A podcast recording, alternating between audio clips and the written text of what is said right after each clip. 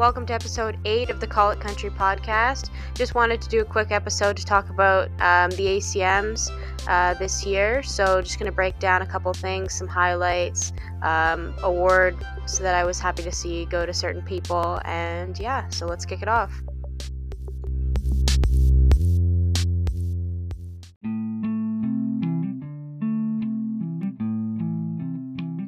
All right, so first looking at the performances, obviously very different ACMs this year, six different venues. They had uh, the Ryman, the Bluebird, the Opry, uh, Broadway Street, the Waterfront, um, as well as the Station Inn. Let's like start at the Station Inn with Dierks Bentley and the Warden Treaty. That was maybe my favorite performance from the ACMs last night. They did a cover of a U2 song, um, really good, uh, but it was awesome. They did it like bluegrass style. It was awesome to see bluegrass represented on the ACMs.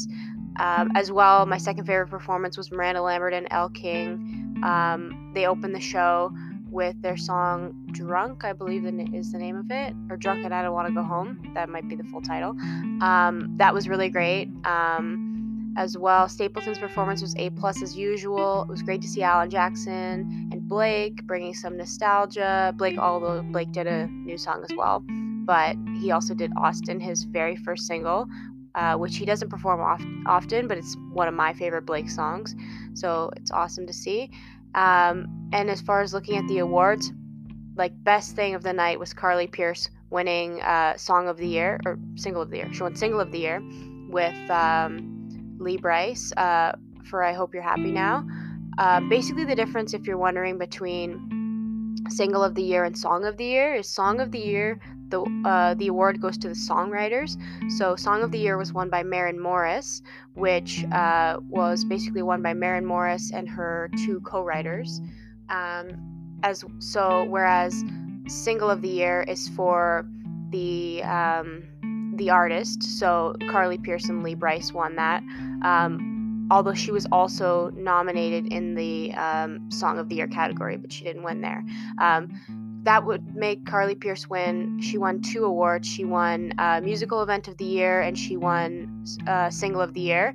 Um, so those are great wins for Carly Pearce. She's been kicking it in Nashville for, um, I believe, over 10 years. Um, so it's awesome to see her have some great success now. Now I see this will, this will almost for sure guarantee her, I think, an Opry uh, invitation in the next um, couple months. Because like i said they're just waiting for that like one next thing. I think i mentioned that in the episode before. They just want one more kind of accolade and they're gonna i think invite her to be a member of the opry but we'll see. Um, as far as what else um, it was interesting that the awards were almost completely not live uh, well, the awards part was, but the performances were not live. Only a couple of the performances were live. I think obviously that's kind of the new way. I hope it kind of goes back to that live feel when they are able to um, eventually.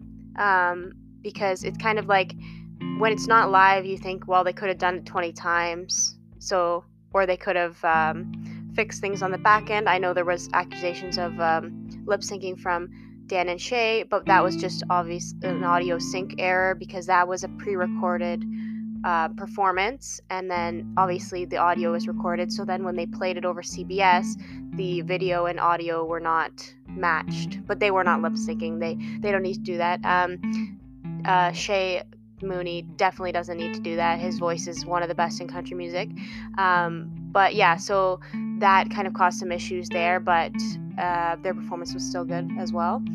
And yeah, that's pretty much all I have for the ACM. So just want to do this episode to just uh, uh, talk about a couple things that stood out to me. Yeah.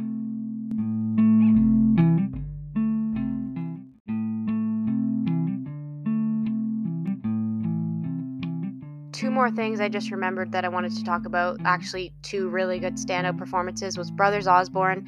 Um, they did their new single i'm not for everyone which is a great song great performance. They never disappoint. They also did a song um, at the end as well another um, album cut.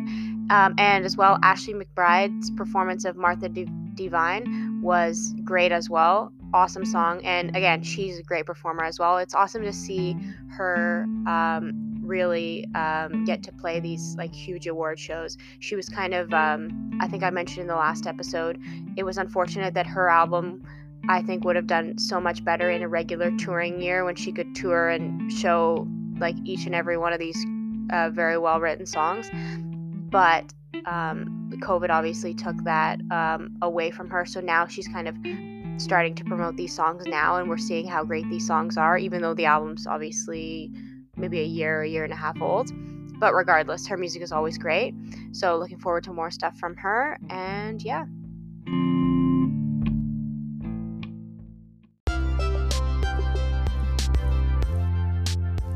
Thanks for listening to episode 8, and I'll be uh, putting out some more episodes very soon. Just wanted to talk about the ACMs because it happened uh, yesterday. Well, whenever you listen to this, might be a couple days, but yeah, so I just wanted to mention a couple things, and so see you in the next episode.